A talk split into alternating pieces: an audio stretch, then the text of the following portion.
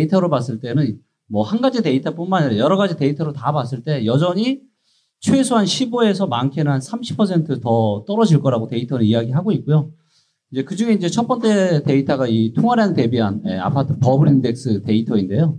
이제 보시는 것처럼 코로나 버블 때 저게 이제 말도 못하게 이제 147%까지 올라갔었고요. 어, 지난 20년의 평균이 109% 정도 됩니다. 근데 여전히 지금 130%예요. 그래서 어, 저게 이제 어, 16%는 지금 가격보다 떨어져야 이제 코로나 버블까지 포함한 그 엄청난 고평가된 것까지 포함한 평균까지 떨어지는 거고 그렇게 된다면 몇 퍼센트 떨어져야 되면 26% 떨어져야 됩니다. 네, 다음 데이터를 한번 보시죠. 네, 요거는 이제 워렌 버핏 아시죠? 그래서 버핏 지수라고 해서 어, 그 나라의 GDP와 어, 주가의 어, 시가총액 가지고 비교한 건데 여기에서 착안을 해서 제가 이제 어, 버핏 지수, 버핏 부동산 지수를 제가 만든 거예요. 그래서 GDP와 어, 시가총액을 비교한 거고요. 보시는 것처럼 어, 2007년, 8년, 9년에 이제 저 빨간불 들어왔을 때보다 이제 최근에 고점이 훨씬 더 높았고 저거 기준으로 말씀드리면 한 20에서 30% 떨어져야 됩니다. 그러니까 여전히 대한민국의 경제의 어떤 총량보다 상당히 지금 아파트의 시가총액이 과도하게 여전히 지금도 비싸다고 이렇게 데이터는 이야기하고 있고요. 다음 데이터 보겠습니다. 네, 소득 대비한 이제 아파트 가격인데요. 이거는 이제 너무 중요하죠. 24년 동안 한 푼도 안 쓰고 모아야 되는데 이거는 말도 안 되는 얘기고 어, 한 우리가 실수령으로 한 500 번다라고 치면 한 200 정도는 낼 수 있겠죠. 그렇죠? 근데 어, 저 얘기는 무슨 얘기냐면 그러면 한 40% 낸다고 치면은 저게 이제 두 배를 하면 어, 24년이잖아요. 그러니까 55년 정도는 어, 매년 우리가 원리금 상환을 해야 그러니까 25살부터 55년 몇 살이에요? 80살이죠. 네, 80살까지 우리가 원리금 상환하는 거를 계속 해야 내 집이 되는 거예요. 말이 되나요? 말이 안 되죠. 저게 역사적인 평균이 몇 년이냐면 16년입니다. 16년. 예, 16년 전도 우리가 소득을 다 모으면 집을 살 수 있었는데 그러면 16년이면은 어, 한 40년 정도 되거든요. 그러니까 우리가 쓸 거 쓰고 원리금 상환하는 걸로 그러면 아, 20, 20대 중반부터 우리가 사회생활 시작한다고 치면 40년이면 60대 중반이잖아요. 딱 은퇴할 때쯤 내 집 하나 갖고 있는 겁니다. 전부 다. 이 정도면 사실 말이 되는 거죠. 예, 그런데 어, 이게 이제 쌀 때는요, 한 12배까지 떨어집니다. 12배까지. 그러면, 어, 지금 23.8에서 평균이 10, 16배나 한 12배까지 떨어지려면 몇 퍼센트 떨어져야 되냐면 제가 이게 소득 증가를 감안 안 하면 이제 너무 비관적이다 보니까 소득 증가를 감안을 해도 최소한 25에서 많게는 40% 떨어져야 되죠. 자, 다음 데이터는 이제 주택 구매력 지수 데이터인데요. 뭐 여러 가지 중요한 데이터들이 있지만 어, 이 중에서 딱 가장 중요한 거 하나만 꼽아라라고 하면은 저는 이제 주택 구매력 지수 데이터를 제가 꼽는데 어, 아까 이제 소득 대비한 어, 매매 가격에는 이제 소득하고 그 다음에 집값만 들어가는데 여기에 아주 중요한 게 하나 빠져 있어요. 그게 뭐냐? 바로 주택담보대출 금리죠. 아무리 내 소득과 집값이 있지만 예를 들어서 뭐 금리가 쌀 때는 내가 한 달에 이자를 뭐 150만 원 냈다라면 지금은 코로나 시절에 150만 냈다라면 지금은 한 300만 원 내야 되잖아요. 그러면 다른 요인들이 다 하나도 변하지 않아도 금리 자체만으로도 우리가 내는 원리금이 달라지기 때문에 이것만으로 주택에 대한 수요가 줄어든단 말이에요. 혹은 많아지기도 하고 그거를 이제 보여주는 게 이 주택 구매력 지수 데이터인데요. 보시는 것처럼 이것 또한 지난 한 20년 정도의 데이터가 있는데 언제가 제일 안 좋냐? 저게 이제 가장 최신 데이터가 22년 4분기, 그러니까 작년 연말 데이터거든요. 조금 올라왔지만 역사상 가장 안 좋아요. 저 얘기는 무슨 얘기냐면 지금 대출을 끌어다가 서울에 집을 살 수 있는 게 엄청나게 부담스럽다라는 거예요. 내가 한 달에 500 벌면 한 300, 350 내야 돼요. 집 살 수 있어요, 없어요? 집 살 수 없죠. 자, 그렇다 보니까 어떤 현상이 나오고 있냐? 지금 정부에서 어떻게 보면 지금 둔촌주공 살리려고 지금 펌프질 한 거거든요. 자, 그런데 거래량이 늘었다라고 하지만 서울 기준으로 실거래가가 공개된 이후에 월 평균 거래량이 몇 건냐면 6천 건 정도 됩니다. 6천 건. 근데 거래량이 늘었는데 몇 건이냐? 2,500건 정도 돼요. 그러니까 서울 평균 거래량의 반도 안 된 거예요. 뭐 특별 보금자리, 특별 보금자리 론에다가 뭐 각종 부양 정책 펼쳤음에도 불구하고 왜? 이 바로 주택 구매력 지수 때문에. 대출을 끌어다가 지금 집을 살 수 있는 사람이 없어요. 그렇기 때문에 지금 부동산 시장에 뭐 반등, 호가도 뭐 반등 나오고 심한 데는 뭐 거의 한 20%도 반등 나오고 하지만 예, 이런 일들은 어, 왜 이런 일들이 생기느냐?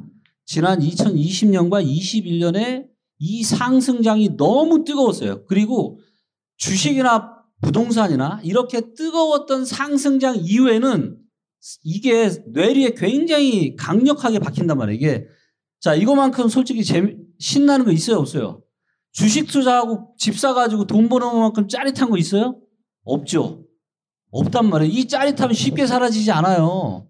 그래서 그 짜릿함이 아직은 사라지지 않았습니다. 작년에 엄청난 폭락이 나왔지만 그게 아직도 많은 사람들의 대중들의 뇌리에 지금 다 이게 있어요. 야, 이거 또 이러다 날아가는 거 아니냐.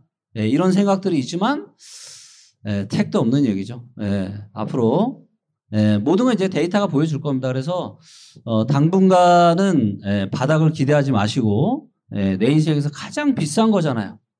최소한 무릎 밑에서는 사야죠. 무릎 밑에서. 지금은 서울은 어디냐면 지금은 배꼽에서 가슴 사이다. 아직은 살 때 아니다. 이렇게 정리해 볼 수 있겠습니다. 네. 대표님 말씀하신 데이터랑 거의 겹치는 데이터인 것 같기는 해요. 어, 그래서 이 데이터로는 설명을 안 드리고 제가 그냥 구두로 좀 말씀을 드리도록 하겠습니다. 예, 최근에 지금 가장 이제 궁금한 게 지금 집값이 뭐 더 바닥이냐, 지하실이 있느냐, 뭐 이런 질문들을 처음 해주시고 계시는데요. 어, 저는 지금이 서울 같은 경우에는 그래도 지하 1층 정도 남긴 바닥 아닐까라는 생각을 하고는 있습니다. 네, 그 이유로는 지금 올해 들어서서 어, 정부가 심폐소생술을 했죠. 작년부터 뭐 경제 정책 그 방향성 발표하고 올해 13 대책 그게 사실 기획재정부의 업무 발표와 국토교통부의 업무 보고예요. 근데 그거를 저희 온 국민한테 지금 업무 보고를 연초부터 하다 보니까 올해 천천히 풀릴 규제들이 한꺼번에 1월에 풀린 것처럼 체감이 됐었죠. 그리고 금리도 사실 지금 글로벌 경기도 좋아지지 않았고 국내도 계속해서 안 좋잖아요. 그럼에도 불구하고 금리를 두 차례나 동결했다라는 거는 정말 예상보다도 더 강도 높은 규제 하나가 있었는데 그로 인해서 올해 들어서서 하, 하락세가 조금씩 완화가 되고 있죠. 그 폭이. 어, 완화되는 지역들을 좀 살펴보면요. 세종시 그리고 경기도, 뭐 인천, 그리고 대전 뭐 이런 순으로 완화가 되고 있습니다. 그런데 아이러니하게도 올해 지금까지 누적된 가장 크게 하락한 지역들이 동일해요. 가장 많이 올해 두 개로 하락된 지역들도 세존, 뭐 경, 인천, 경기, 대전 이런 순으로 하락이 되어 있습니다. 그러니까 많이 떨어진 지역들이 지금 조금씩 하락폭이 둔화가 됐다라는 얘기고요. 또 바꿔서 얘기를 해보면 이게 문재인 정권 이전 수준까지 지금 거의 규제가 완화가 됐잖아요. 그럼에도 불구하고 이게 상승 전환이 되지 않고 계속해서 하락을 이어가고 있다라는 부분이 좀 주목해야 될 필요가 있다라고 좀 판단이 됩니다. 네, 그리고 지금 이제 그 뒤에 제가 거래량을 좀 가져갔는데 그 요 장표 잠깐 보시면요. 이것도 앞서서 대표님 말씀하셨고 일부에서도 아마 얘기가 나왔을 것 같아요. 지금 어, 언론에서 계속해서 얘기 나오는 게 거래량 회복됐다, 거래량 증가됐다라고 많이 나오잖아요. 근데 아까 앞서 말씀하신 것처럼 전년도에 지금 월 평균 서울 아파트 거래량이 998건입니다. 그러니까 한 달에 서울시 아파트가 지금 998건씩밖에 거래가 안 됐었는데 그게 이제 올해 1월부터 해서 한 1.7배씩 거래량이 조금씩 늘어난 거예요. 그래서 3월달 기준으로는 평균 2,000건 조금 넘게 평균 거래가 됐는데 이게 말씀하신 것처럼 6,000건 정도가 월별 거래가 됐었거든요. 그래서 거기에 비하면은 굉장히 미미한 수준이다 이렇게 좀 생각을 할 수 있을 것 같고요. 그리고 저의 그냥 개인적인 판단으로는 4월 들어서면서부터는 이 거래량이 좀 더 줄어들 수 있을 것 같아요. 지금 정부에서 기대했던 거는 실수요뿐만 아니라 이제 투자 수요까지도 시장에 좀 들어와서 거래를 좀 더 증가시키고 내수 경기도 좀 좋게 만들 어, 그런 좀 의도가 있었을 것 같은데 사실 투자 수요가 지금 이제 들어오기가 쉽지는 않죠. 왜냐하면 아직까지도 실수요가 다 움직이지 않았거든요. 실수요 중에서도 일부가 지금 이제 좀 많이 떨어졌다. 이쯤 되면은 살만하다라고 판단하던 차에 특례보금자리론 같은 것들이 나오니까 좀 젊은 세대들 위주로 지금 거래가 되고 있는 거지 실수요자조차도 지금 아직 기다리고 있는 상황이거든요. 그렇기 때문에 투자 수요가 들어오기는 아직 쉽지 않고 수도권 중에서도 올해는 서울과 또 경기, 인천을 조금 떼어놓고 봐야 되는 게 잘 아시는 것처럼 인천이랑 경기도가 뒤늦게 좀 많이 올랐어요. 2020년, 21년도에 거의 30% 정도씩 올랐거든요. 그래서 거의 역대급으로 올랐는데 그게 아직 덜 빠졌습니다. 작년 한 해 동안 한 17% 정도 빠졌을 거예요. 그래서 올해도 추가적으로 하락이 예상되는데 더군다나 입주 물량까지 많아요. 특히 인천 같은 경우에는 올해 1년 동안 입주 물량이 한 30만 호가 넘고요. 게다가 어제까지 굉장히 이슈가 됐던 전세 사기 논란 기억하실 거예요. 그래서 입주가 많으면 사실 이게 전세로 조금 수요가 완충 이 돼야 되는데 전세 수요가 없습니다. 근데 지금 잔금 대출을 이제 받으셔야 되잖아요. 근데 전세 수요가 아예 없기 때문에 전세금으로 이 잔금을 충당하기가 어려운 거예요. 그래서 전세를 내놓을 수가 없고 계속해서 월세로 전환이 되는데 그마저도 지금 이제 인천에 너무 이슈가 되다 보니까 수요자들이 굉장히 이제 꺼리는 거죠. 안 그래도 전세 물량이 많으니까. 그래서 인천이나 경기도의 일부 지역들도 장기적으로 조금 침체가 될 가능성은 있다라고 좀 판단이 되고요. 다만 서울을 제가 지금 지하 1층 정도 라고 말씀드리는 이유는 아까 대표님이랑 의견이 조금 어, 교집합이 되는 것 같은데요. 어, 지금 서울이 2019년부터 2020년도 정도까지 수준으로 실거래가가 지금 하락된 상태예요. 그렇지만 지금 아직까지도 지금 2018년 수준까지는 떨어질 수 있을 거라고 좀 판단이 되는 게 그 매물 증감 추이를 보면은 늘어나고 있는 지역들이 더 많이 있고요. 그리고 지금 거래량도 계속해서 조금씩 축소되고 있는 모양이 좀 나오고 있습니다. 그래서 지금 특례보금자리론 이 정책이 효과가 조금 반감이 되고 있기 때문에 이미 그런 부분들이 좀 가만히 되어, 돼야 될 것 같지만 다만 장기적으로는 조금 의견이 다른 부분은요. 서울의 좀 특수성이 계속해서 더 돋보이고 있는 것 같아요. 제가 이제 서, 전 글로벌적인 세계 주요 도시들의 한 명당 쓰고 있는 면적을 계산을 해봤었거든요 전에. 근데 보통은 뭐 미국 뉴욕이나 도쿄 그리고 어, 우리나라에서도 부산 이런 지역들은 한 명이 50평 정도를 쓰고 있어요 주거 지역 중에서. 근데 서울이 몇 평 정도 쓰고 있을 것 같으세요? 18평 쓰고 있습니다. 네, 한 명이 정말 비좁게 살고 있는 거예요. 그리고 데이터상도 지금 전국의 50% 이상이 수도권에서 지금 거주를 하고 있잖아요. 근데 이게 부동산이라는 게 이제 공간이기 때문에 교육 정책과도 굉장히 또 맞물려 있거든요. 근데 교육 정책이나 뭐 그리고 산업 같은 게 모두 집중이 되어 있어서 서울은 수요가 뭐 국내 수요와 글로벌 수요까지 저는 조금 풍부할 수 있다라는 판단이 되기는 해요. 그래서 지금 이제 PIR이 국세청과 국토교통부 실거래가 기준으로는 한 20 정도 되거든요. 말씀하신 것처럼 월급을 그냥 하나도 안 쓰고 20년을 모아야 살 수 있는 금액이긴 하나 그렇지만 전국에 있는 모든 수요들과 좀 외부에서 수요들이 유입될 가능성이 많다라고 좀 판단이 돼서 서울이 많이 비싸긴 하죠. 많이 비싸긴 하지만 그래도 회복 속도가 좀 제일 빠르지 않을까 저는 좀 그렇게 생각하고 있습니다. 강남 서초 같은 경우는 이제 또 문제가 이제 집주인들이 워낙 이제 역전세가 좀 많다 보니까 이게 사실 코로나 때 코로나 버블 때문에 이제 막 올라가는데 거기다 임대차 3법이 완전 불을 지르는 게 데이터로 확 보이거든요. 그래서 전세가 그때 50에서 많게는 거의 80%까지 올랐습니다.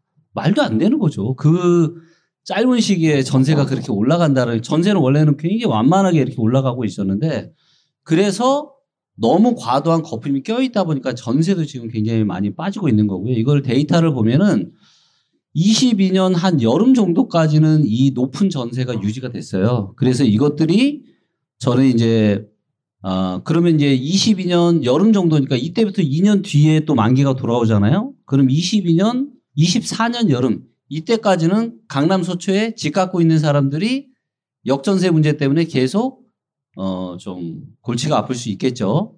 그리고 또 연끌했던 분들이 많았던 이제 좀 중저가 이쪽 아파트들 그쪽 아파트들이 사실 이제 낙폭이 매매가 낙폭이 상당히 컸었는데 만약에 이제 이제 그냥 투자 관점에서 매수 기회를 좀 생각을 해본다라면 어 저는 이제 좀 이 영끌했던 분들이 이제 버티지 못하고 아마 이제 물건들이 저는 계속 나올 거라고 봐요. 예, 이건 시간의 문제지. 그래서 그런 것들을 매수하시는 거는 저는 그래도 좀 괜찮지 않나. 그리고 내년 어느 즈음에 예. 지금 마지막에 말씀하신 지역은 어느 지역을 말씀하시는 거죠? 영끌이 많은 지역이라고만 말씀하셨는데. 아, 그렇죠. 이제 노도강이나 이제 가격대가 뭐 한 9억 이하짜리 있죠. 네, 그쪽 네 그런 지역들에서 아마도 이제 연구를 하셨던 분들이 계속 이제 이자가 이제 내기가 부담스럽기 때문에 그런 것들이 많이 나올 것 같아요. 거래량이 많은 지역들이 보시면 대표적으로 뭐 노원이나 서초 이런 지역들 많이 되잖아요. 근데 그 이유가 뭐 물론 수요가 많기도 하지만 거기 아파트가 많습니다. 이게 아파트를 지역별로 세대수를 좀 보면 노원이나 서초 쪽에 지금 아파트 비중이 이제 타 주택 유형보다 많은 편이거든요. 근데 지금 서울 같은 경우에는 이미 다 구도심이잖아요. 대부분이 뭐 신도시가 아니라 그래서 입지가 다 이제 확정이 되어 있고 이게 덜 좋은 데가 더 좋게 될 가능성은 거의 없긴 합니다. 그래서 아예 그냥 입지가 좋은 것들을 금매나 뭐 싸게 나온 걸 사던가 아니면은 뭐 내가 이렇게 자산이 그렇게 크게 많지 않다 그러면 입지가 좋지 않은 지역 중에서 좀 그나마 호재가 있는 것들을 매입을 해야겠죠. 그런 지역들을 좀 보면은 지금 구별로 보통 이제 강남이나 도심권에서 인접한 지역들이 입지가 그래도 괜찮잖아요. 마용성이 각광을 받았던 이유도 그 이유인데 지금 그렇게 좀 주요 입지 중에서 아직까지 아파트가 좀 적게 들어있는 곳들이 있거든요. 그런 지역들은 재개발이 많이 진행이 되겠죠.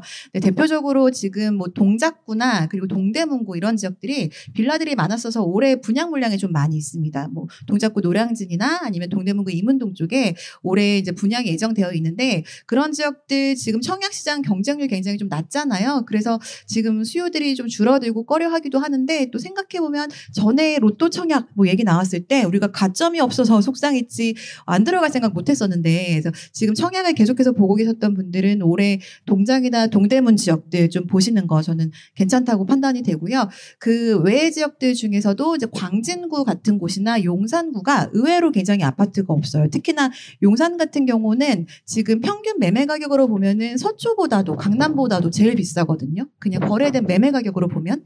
근데 용산구 안에 아파트가 세대 수로 봤을 때는 한 3만 6천 세대밖에 없습니다. 그런데 수요는 굉장히 많잖아요. 우리 누구나 뭐 서울이 아니더라도 용산 좋은 거는 다 알고 있는데 거기가 이제 앞으로 들 어서 신축이 그렇게 많다라는 얘기죠. 그래서 물론 좀 가격대가 있긴 하지만 뭐 용산구 쪽이나 아니면 광진구 쪽도 광진구 인근에 있는 성수동이나 건대나 이런 쪽에 수요가 굉장히 풍부하잖아요. 근데 그 지역들은 의외로 좀 이제 거주할 수 있을 만한 지역이 아니에요. 뭐 지하철 같은 거 유동량을 보더라도 출퇴근 시간에 지하철 이용량이 굉장히 적거든요. 근데 그 지역 인근에서 이제 좀 거주적으로 본다면 광진이나 성동구 쪽인데 성동구는 이미 좀 아파트도 많고 많이 좀 가격도 오른 편이고 광진구 같은 경우는 아직 좀 개발 여지가 남아 있어서 저는 그렇게 좀 내겠죠 말씀드리고 싶어요. 수도권도 사실 이미 가격이 거의 뭐 정해져 있긴 하죠. 그래서 수도권 같은 경우에도 입지가 뭐 우리가 좋은지 다 알고 있는 뭐 분당, 판교 이런 지역들은 또 일기 신도시 재개발 이슈들도 있잖아요. 그래서 그런 지역들 괜찮다고 판단이 되고 지금 가성비가 좀 좋은 지역들은 사실 인천 송도 지역이 굉장히 많이 떨어져 있긴 합니다. 근데 송도의 이제 탄생 배경을 아시는 분들은 아시겠지만 거기가 이제 국제 도시로 이제 되어 있잖아요. 그래서 외국계 기업들도 이제 많이 이제 들어오고 있고 들어왔고 또 앞으로도 계획 계획들이 많이 되어 있는데 최근에 가격이 아직까지도 굉장히 크게 하락한 물건들이 많이 있거든요. 근데 인천이 회복될 시기가 조금 장기화될 거라고 제가 앞서 말씀드렸잖아요. 그렇기 때문에 급할 필요는 없지만 지금 가격이 좀 많이 떨어져 있는 인천 같은 지역들도 한번 보시는 거 좋으실 것 같고 좀 피해야 될 피해야 될 지역들은 경기도가 두 개 유형이거든요. 급등했을 때 뭐 분당이나 뭐 일산처럼 일기 신도시 이슈로 올랐던 지역이 있고 그리고 또 하나는 삼기 신도시 이슈로 올랐던 지역 지역이 있어요. 그때 뭐 GTX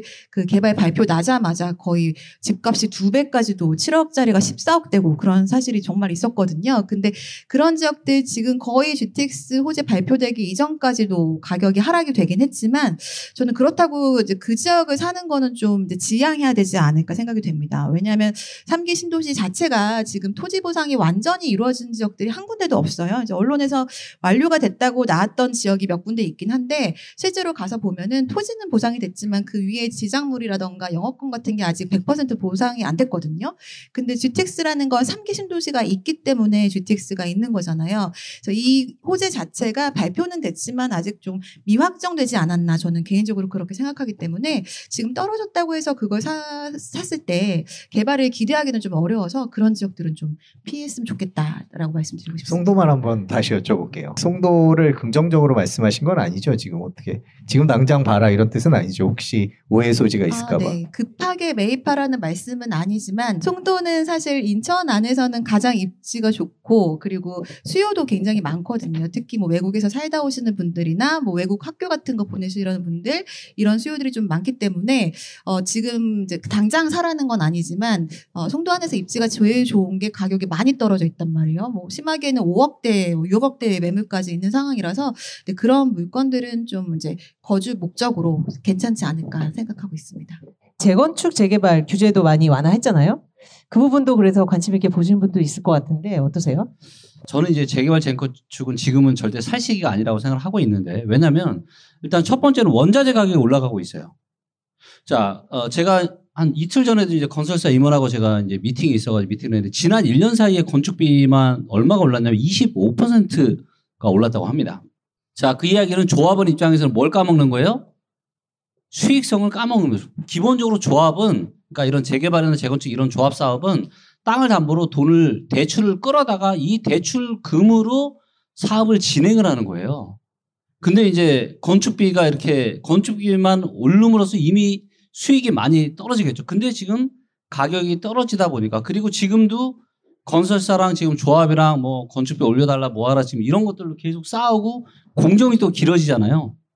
공정이 또 길어지면은 그게 전부 다, 다 대출 이자로 또 다 녹아들어 녹는 거예요. 참고로 제가 2015년에 이제 서초동이 이제 뭐 이제 뭐 그때만 해도 저도 이제 아주 잘 몰랐을 때니까 뭐 대한민국에서 제일 사업성이 좋은 재건축 사업지다 해서 어 제가 그때 매수를 했고 그게 예정이 2019년에 예정이었어요 원래. 그리고 그때부터 부동산 시장이 상승기였잖아요. 상승기였잖아요. 땅값이 계속 올랐단 말이에요. 그런데도 뭐 중간에 시공사 바꾸고 뭐하고 그래서 이주를 이주 및 철거를 언제 했냐면 2020년 넘어서 했습니다. 이주 및 철거를. 근데 땅을 팠는데 오염물질이 나왔어요. 그래서 1년이 또 기간이 늘어지고 정화 작업 해야 된다 그래서. 그래서 얘가 입주가 언제냐? 2000 지금 26년 정도 지금. 그러니까 상승 장에도 이런데 지금 대세 하락장이 뭐 얼마나 진행이 될지 모르겠지만 이게 완만 하락이 나올지 급한 하락이 나올지 모르겠지만은 지금 시기에 재건축 재개발을 사는 거는 저는 상당히 위험하다 그렇게 보고 있습니다. 일단 기본적으로 어 지금 사업성이 잘 안 나오잖아요. 그러다 보니까 이제 서로 이제 단지들을 서로 묶어서 지금 하겠다 이러고 있고 그러면 얘기하신 것처럼 한꺼번에 할 수 없어요 절대. 왜냐하면 이주나 이거 다 이주해서 어디 살까 이런 것들이 다 얽히설키 얽혀 있기 때문에 일단 뭐 발표는 했지만 저는 상당히 지지부진 이게 쉽게 되지 않을 거다. 네, 저는 개인적으로는 일기 신도시에 대한 이런 재건축에 대해서는 상당히 저는 좀 부정적입니다. 네. 네, 일단 일기 신도시 특별법 내용들을 보면요. 지금 대표님 말씀하신 것처럼 이거를 한꺼번에 하는 게 아니라 왜냐하면 한꺼번에 어, 말씀하신 것처럼 진행이 되면은 뭐 수도권이기 때문에 수도권 전체에 미치는 영향들이 굉장히 크겠죠. 그 안에 있는 모든 집들이 이주를 하기 시작하고 그러면 전세 수요가 많아지니까 전세값이 굉장히 크게 오를 거고 매매값도 덩달아 올라갈 수 있는 여지들이 있기 때문에 윤석열 정부가 공약으로 일기 신도시를 이제 노후화된 거를 뭐 계속 시- 신도시급으로 만들겠다고 발표했지만 이제 발표된 내용들을 보면은 천천히 하나씩 하나씩 어떻게 하겠다라는 내용이고요. 또 그거를 굉장히 좀 영리하게 잘 이렇게 발표를 했다라고 생각이 되는데 많은 권 한들을 지자체에 지금 넘겨놓은 상태입니다. 그래서 일산에서 지금 어떤 식으로 이주 대책을 할 건지 지금 이주할 것까지 전부 다 계획을 세우고 진행을 하기로 되어 있거든요. 그래서 이주 대책이나 또 어떤 단지랑 묶어서 할 건지 여러 가지 지금 어, 나- 아직까지 해결되지 않은 난제들이 많이 있습니다. 그래서 지금 대표님 말씀하신 것처럼 사실 아까 경험담 말씀하셨잖아요. 재건축이 한 조합에서 진행되기도 너무나 어려운 일인데 옆에 조합이랑 같이 해서 뭐 인센티브를 나누고 합의하고 진행되는 거는 굉장히 쉽지 않고요. 또 하나 말씀하신 것처럼 지금 뭐 공사비나 금리 이런 게 다 올라가 있잖아요. 그래서 그냥 자기들끼리 리모델링 하는 것보다도 지금 짓는 게 사업성이 안 나올 가능성이 굉장히 크거든요. 그래서 일단은 법이 제정이 돼야 되고요, 내년에. 그리고 저- 제정이 된 후에 어떤 식으로 묶어서 할 건지가 결정이 되고 그 이후에 이제 협의를 통해서 진행돼야 되는 거기 때문에 그러다가 좀 정권이 바뀔 가능성도 있긴 합니다. 그래서 일기 신도시가 지금 계획은 나왔지만 이제 전체적으로 이제 로드맵을 세우는 거는 굉장히 좋다라고 판단이 되거든요. 우리나라가 서울 아니고는 수도권이 다 신도시로 되어 있는데 지금 노후화된 데가 리모델링이 어려워서 굉장히 계속해서 슬럼화가 되고 있기 때문에 시도는 좋지만 그 빠른 시일 안에 이게 진행되기는 쉽지 않다라고 말씀드리겠습니다. 네. 어, 참고로 지금 압구정동이나 잠실의 오래된 아파트는 훨씬 더 오래됐잖아요. 그쵸? 그 아파트들 언제 새 아파트로 태어날 것 같아요? 앞으로 10년 내에 될까요? 자, 그 아파트들도 지금 10년 내에 될지 안 될지 모르는데 지금 일기 신도시는 그러면 언제쯤 뭐 한 10년 뒤에 될까요? 네, 참 쉽지 않을 것 같습니다. 네. 어, 저희 게시판을 통해서 질문해 주셨던 내용을 제가 대신 질문을 하도록 하겠습니다. 어, 현재 시장 상황으로는 부동산 가격이 고점 대비 많이 떨어진 상태인데 구매를 하는 게 괜찮은 걸까요? 아니면 전세나 월세를 살면서 청약을 노리는 게 더 나은 걸까요? 투자가 아닌 실거주 목적이라 상승에 대한 기대감보다는 하락에 대한 두려움이 더 큰 상황입니다라고 나무 구름 그림님께서 말씀을 해주셨거든요. 네, 일단 여러분들이 이제 반드시 명심하셔야 되는 게 뭐냐면 이 코로나 때 가격은 머릿속에서 완전히 지우셔야 돼요. 그거는 정상적인 가격이 아니에요. 정상적인 가격이 아니에요. 완전히 비정상적인 가격이에요. 도, 도저히 떠받쳐질 수 없는 완전 비정상적인 가격이에요. 근데 여기에서 떨어지니까 싸 보이는데 자칫 그래서 들어갔다가는 큰일 날 수 있다는 거죠. 네, 그렇기 때문에 일단 저는 그렇게 생각합니다. 만약에 한 20% 떨어져도 나는 괜찮다. 나는 내 집, 내 가족들하고 나는 내가 내 소중한 보금자리에서 사는 게더 좋다. 이러신 분들은 제가 굳이 말리지는 않겠습니다. 하지만 그런 분들이 아니라 다들 그렇잖아요. 어떻게든 돈 모아서 좋은 시기에 그래도 무릎 밑에서 내 집 마련을 하시는 게 다들 꿈이잖아요. 그렇다면 지금은 좀 기다리시는 게 저는 현명한 선택이라고 생각합니다. 네. 그럼 대표님께서는 바닥은 언제쯤이라고? 예. 바닥은 무릎 일단- 밑에는 언제쯤이라고 네, 생각하십니까? 저는 이제 한 두 가지 시나리오로 보고 있는데요. 일단 첫 번째는 어 올해가 보면 이제 2008년하고 상당히 유사한 부분이 많습니다. 사실 작년에 이제 주, 주가가 좀 떨어지고 부동산 시장이 하락을 했던 거는 경기 침체에 대한 우려 때문에 그런 게 아니에요. 그 유래를 찾아보기 힘들 정도로 금리를 너무 그러니까 너무나도 낮은 상태에서 금리를 너무 빠르게 올리다 보니까 이게 문제가 됐던 거예요. 예를 들어서 3%인 게 6%가 됐어요. 그럼 두 배잖아요. 근데 0.5%다가 였는데 이게 2% 3%면 이게 몇 배예요? 충격이 굉장히 큰 거죠. 그래서 이제 단기간에 굉장히 금리를 올라, 올리다 보니까 이제 주가 부동산이 좀 떨어졌다가 최근에 이제 둘 다 살짝 좀 안정화되고 단기 반등이 나오고 있는 모습인데 이게 만약에 지금 2008년과 같은 어- 뭔가 경기 침체가 왔다. 지금 미국 중앙은행에서도 공식적으로 인정을 했잖아요. 가벼운 경기 침체가 올 거다. 근데 정말 여러분들 아이러니한 게 뭔지 아십니까? 2008년에도 3, 4월 때는 은행 문제가 있었고요. 그때도 뭐라 그랬냐? 가벼운 경기 침체가 올 거라 그랬어요. 근데 2008년에 서브프라임 사태가 가벼운 경기 침체였나요? 그리고 기본적으로 미국 중앙은행에서 공식적으로 아 알고 있어도 아 강력한 경기 침체가 옵니다라고 얘기하겠어요? 하지만 가벼운 경기 침체 올 거라고 하니까 알아들을 만한 사람은 알아서 들어라. 저는 그렇게 생각을 하거든요, 개인적으로. 그래서 그런 일이 그럼에도 불구하고 그런 일이 생길지 안 생길지는 그 누구도 알 수 없죠. 하지만 저는 시나리오를 두 가지로 나눕니다. 첫 번째, 그런 시나리오가 생길 경우. 그래서 뭔가 어, 금융 위기와 같은 뭔가 안 좋은 경기 침체가 좀 세게 올 경우 그렇다면 이제 단기간에 가격이 저는 또다시 한 20에서 30% 급락을 할 거라고 보고 있고요. 만약에 그런 기회가 오면은 저는 그때가 정말로 저는 절호의 매수 기회가 될 수 있다. 그리고 그거는 내년 뭐 어느 즈음이 되겠죠. 그리고 이제 이런 시나리오가 아닌 경우, 예, 경기 침체 없이 그냥 넘어갔을 경우에, 예, 그러면 어 그럼에 그럼에도 불구하고 저는 지금의 반등이 좀 더 이어지다가 저는 가을 연말 정도서부터는 떨어질 거라고 봅니다. 자 그렇다라면 완만한 하락을 하겠죠. 그래서 여러 가지 입주 물량이나 이런 것들을 감안해 봤을 때 이르면 25년이나 늦으면 26년 정도. 그래서 25, 6년 어느 즈음 정도가 바닥이 될 거고 이거는 데, 바뀌는 데이터 보면서 네, 충분히 우리가 타이밍을 잡을 수 있다. 네, 이렇게 정리해 보겠습니다. 네, 저는 약간 의견이 좀 다른데요. 우리 대한민국은 워낙에 부동산에 관심이 많잖아요. 그리고 어, 코로나 때도 집값이 가장 많이 올랐던 국가가 대한민국이었고요. 코로나가 끝난 이후로 가장 빠르게 하락한 곳도 대한민국이었습니다. 뭐 부동산에 관심이 많은 이유도 있을 테고 무엇보다 또 지금 정보가 너무 많이 공개가 되어 있잖아요. 그래서 뭐 호가든 거래가든 바로바로 다 거의 실시간으로 모든 국민이 관심만 있다면 볼 수 있단 말이에요.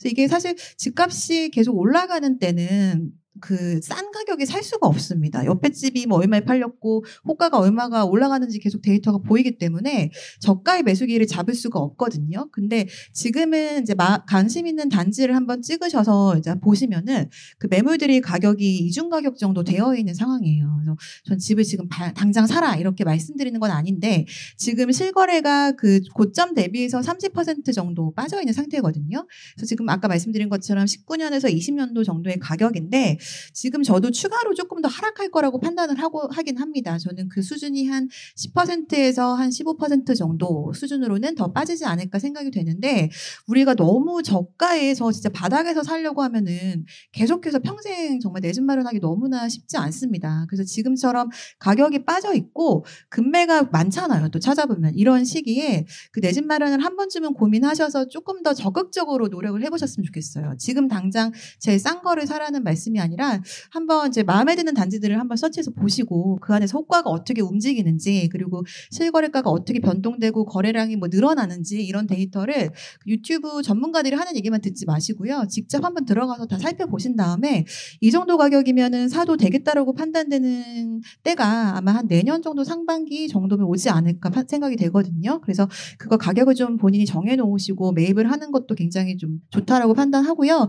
특히 이제 분양 같은 경우도 지금 이제 마이너스 피 같은 거 많이 나오잖아요. 분양을 그냥 받는 것도 좋지만 그 마이너스 피 나온 것들 매입해서 시간 지나서 지금 올라가는 거 보신 경험 굉장히 많으실 거예요. 서울 안에 유명한 주요 단지들 보시면 기, 되게 조금 시기 안 좋았을 때 다 마피나도 안 샀던 물건들이 지금 굉장히 많이 올라와 있거든요. 그래서 분양은 가장 실패하지 않는 주택 매입 전략 중에 하나인데 그게 입지가 좋은 곳에 마피가 나왔다. 그러면 정말 좋은 기가 될 수도 있어요. 그래서 이 시기에 너무 많이 떨어질 거를 계속해서 기대하기보다는 정말 내 집 마련에 대한 그런 니즈가 있으시다면 좀 더 적극적으로 시장에 참여하시고 스스로 보셔서 그 기회를 좀 이번 시기에 잡으셨으면 좋겠습니다.